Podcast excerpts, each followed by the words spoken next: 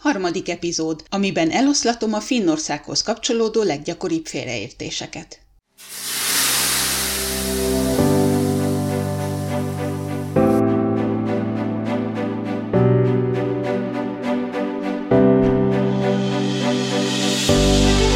Ez itt a Finnország felé félúton, a Történetmesélő Podcast.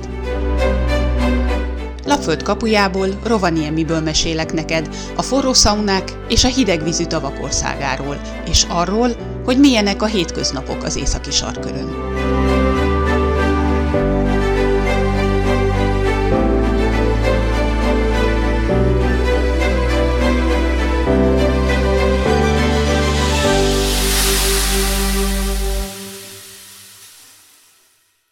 Finnország, skandináv ország. Ne haragudj, hogy rögtön itt az elején kitör belőlem a bölcsész, de mindig föláll a szőr a hátamon, amikor azt hallom, hogy Finnországot skandináv országként emlegetik. Skandinávia a skandináv félszigeten fekvő országokat jelenti, vagyis Svédország, Norvégia és Dánia tartozik ide. Finnország ugyan sok mindenben hasonló ezekhez az országokhoz, de a különbségek azok még nagyobbak. Finnországot nem soroljuk a skandináv országok közé. Ha mindenáron egy kalap alá akarjuk venni ezt a térséget, akkor sokkal helyesebb, hogyha északi országokként hivatkozunk rájuk. A finnek barátságtalanok.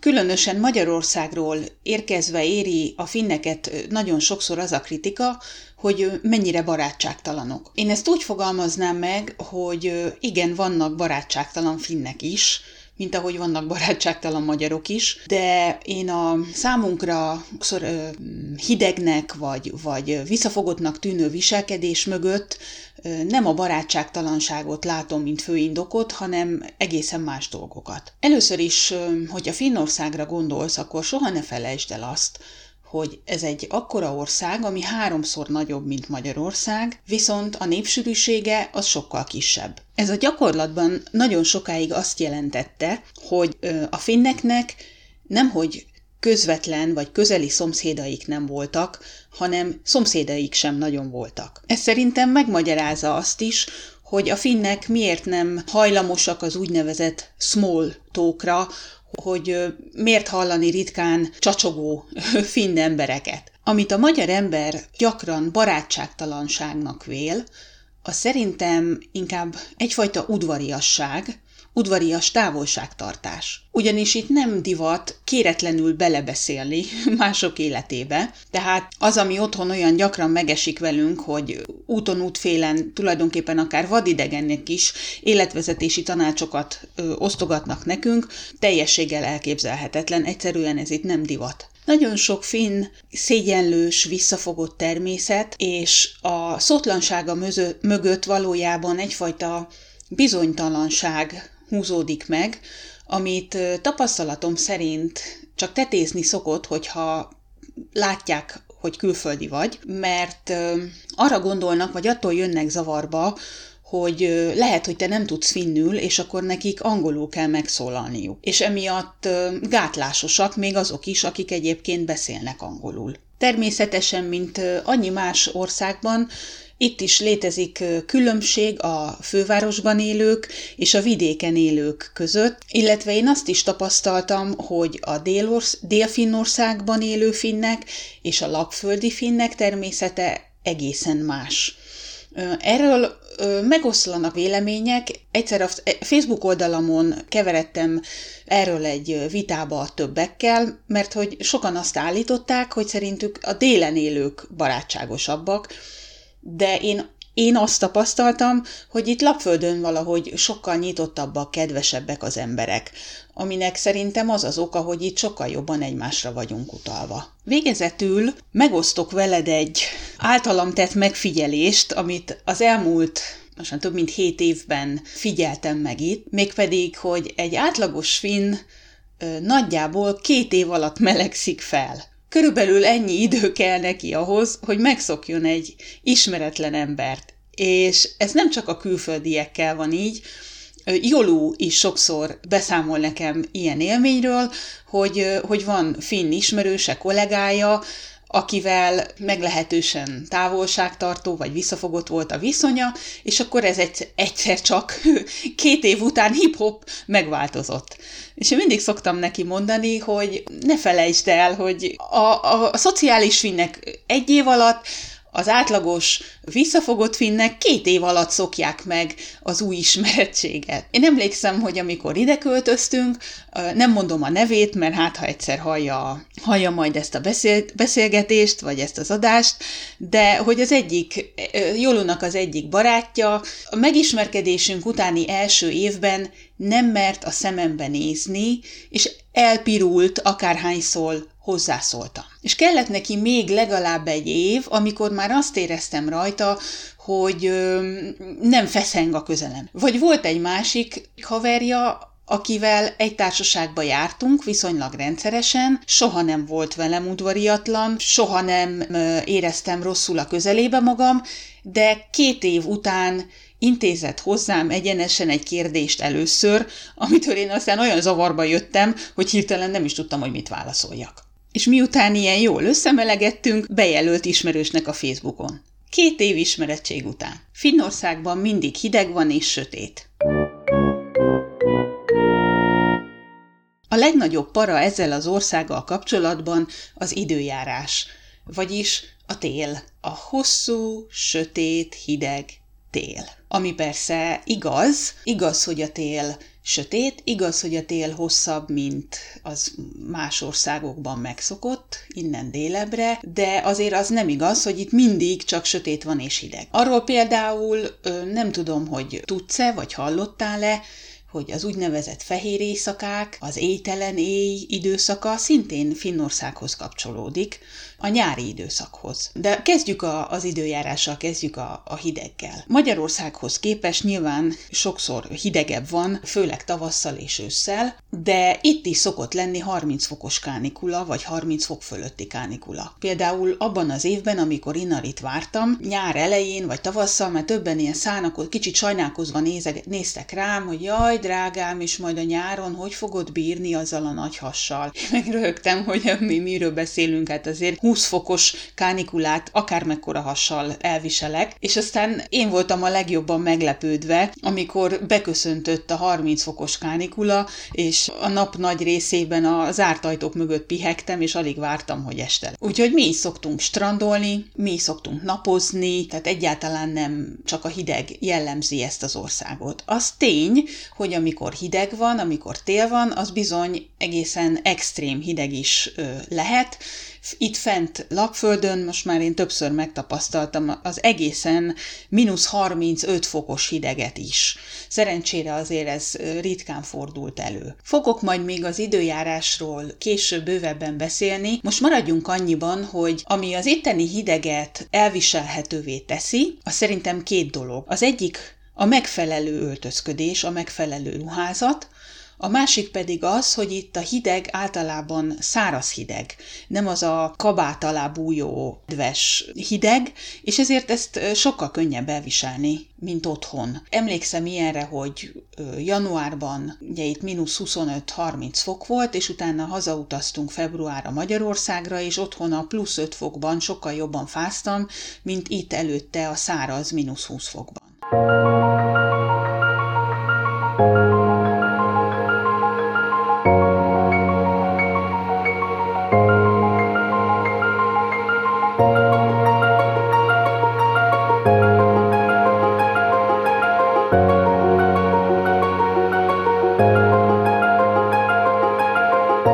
A sötétségről meg annyit, hogy inkább én úgy mondanám, hogy amikor sötét van, akkor nagyon sötét van, de aztán megvan ennek az ellenkezője is, különösen itt fent Lappföldön. Attól függően, hogy Lappföld melyik részén élsz, attól függően tart ez az éjtelen éj időszaka, illetve télen az az időszak, amikor föl sem kell a nap. De itt nyáron például minimum 1 hónapig, vagy akár még tovább éjszaka is napsütéses világosság van. És aztán ez a világosság, ez valahogy annyira feltölt, hogy az őszi sötétség már majdhogy nem jól esik. Amikor november környékén lekapcsolják a villanyt, akkor először az ember inkább egy kicsit úgy örül, olyan jó érzéssel bekuckózza magát. Aztán persze, amikor decemberre itt Lappföldön eljutunk addig, talán 2 óra a nappal, itt Rovaniemiben, és mint említettem, tőlünk északabbra van egy olyan időszak, amikor egyáltalán föl sem kell a nap, akkor azért az már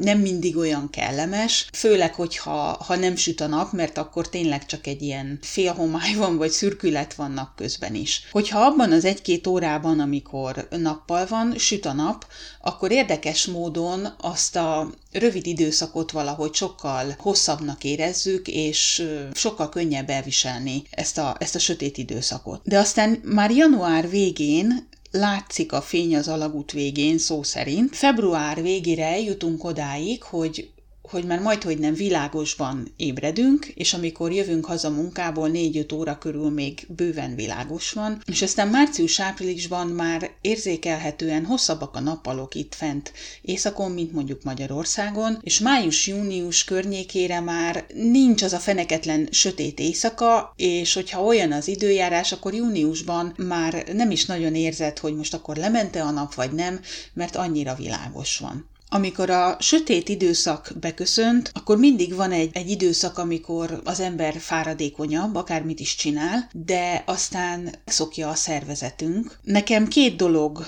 válik be a sötétség ellen. 2 dolog van, ami segít abban, hogy ne viseljen meg annyira ez az időszak. Ez pedig az, hogy rendszeresen szedek D-vitamint, és az, hogy lefoglalom magam, hogy mindig gondoskodok arról, hogy legyen valami tennivalóm, rendszeresen sportolok, mozgok, és hogyha ezekre a dolgokra odafigyelek, akkor se a hideg, se a sötétség nem zavar. A finnek semmit sem tudnak a jó ételekről. A finnek viselkedése vagy természete mellett szerintem a finn konyha az a másik téma, ami rettenetesen megosztja az embereket, és nagyon sok külföldi részéről érkezik az a kritika, hogy a finn konyha az valami fantáziátlan, ehetetlen dolog. Én ezzel vitatkoznék, én kifejezetten szeretem a hagyományos finn ételeket, amik valóban nagyon eltérőek a mi magyar konyhánktól, a mi nehéz, fűszeres, zsíros ételeinktől. A finn konyha sokkal egészségesebb, sokkal kevésbé fűszeres, és inkább ilyen nagyon alapvető élelmiszerekre vagy hozzávalókra koncentrál, egyszerűen azért, mert annak idején itt nagyon kevés dolog termett meg. Tehát igen, sok halat esznek, és disznóhúst vagy csirkehúst, csak az alap fűszerekkel, sóval, borssal, cukorral ízesítik az ételeket, pont azért is, hogy az ételeknek a természetes zamata érződjön. És ez az, amit én például nagyon szeretek. A krumplinak, a sárgarépának, a karórépának, vagy a céklának az ízét. A mindenféle ételekben szerintem ezt vétek fűszerezéssel elnyomni. Azért ez nem azt jelenti, hogy csak ilyen ételekkel lehet Finnországban találkozni, főleg Helsinkiben most már rengetegféle étterem található, mindenféle konyha, mindenféle nemzet gasztronómiája képviselteti magát, úgyhogy ha valaki nem rajong a finn ízekért, a hagyományos finn ételekért, akkor nem kell kétségbe esnie, mert lehet választani rengeteg minden másféle ételből.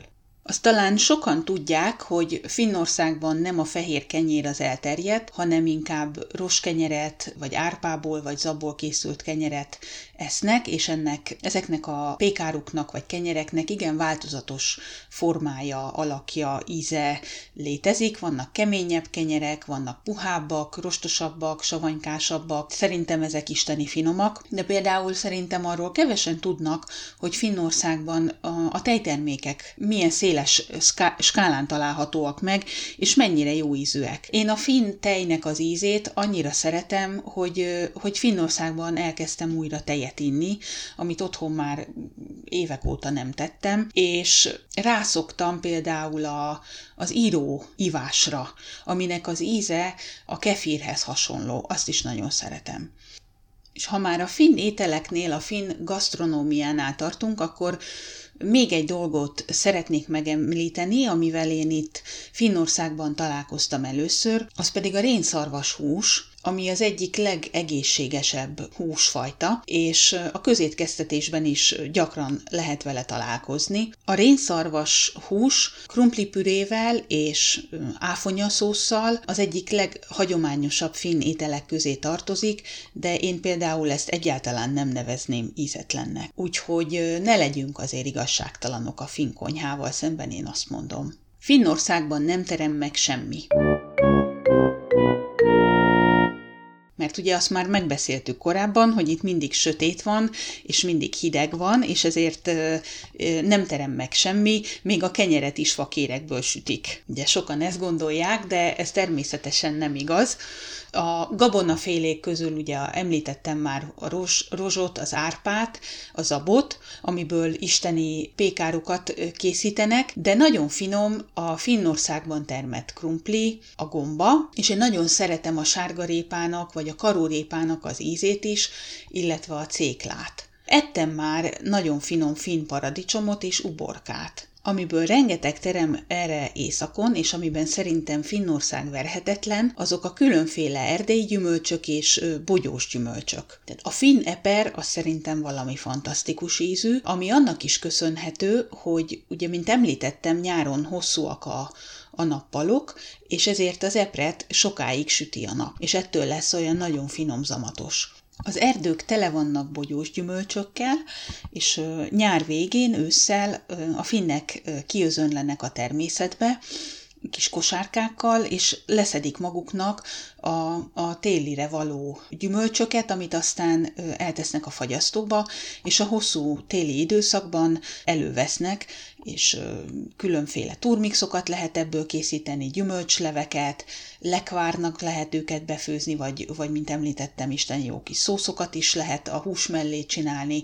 Az meg már csak a habatortán, hogy ezek a gyümölcsök tele vannak vitaminnal, úgyhogy a hosszú téli időszak alatt jó kis vitaminkoktéllként funkcionálnak. Ezek voltak a leggyakoribb tévhitek, félreértések, amik Finnországot övezik. Hogyha neked eszedbe jut még ezen kívül valami, akkor kérlek írd meg kommentben. Ez volt a Finnország felé félúton legújabb része. Ha tetszett, amit hallottál, iratkozz fel a csatornámra, hogy ne maradj le az új részekről. Ha már feliratkoztál, akkor se dőlj hátra! Oszd meg a podcast linkjét másokkal is, hogy minél több ember rám találjon. Finnországról szóló olvasnivalóért és hasznos tippekért látogass el a szomiblog.hu weboldalra. Friss megosztásokért kövesd a Finnország felé félúton Facebook oldalt, a történetekhez kapcsolódó képekért pedig az azonos nevű Instagram fiókot. A weboldalon és a Facebook oldalon keresztül üzenetet is tudsz nekem küldeni. Tarts velem a jövő héten is! Szia!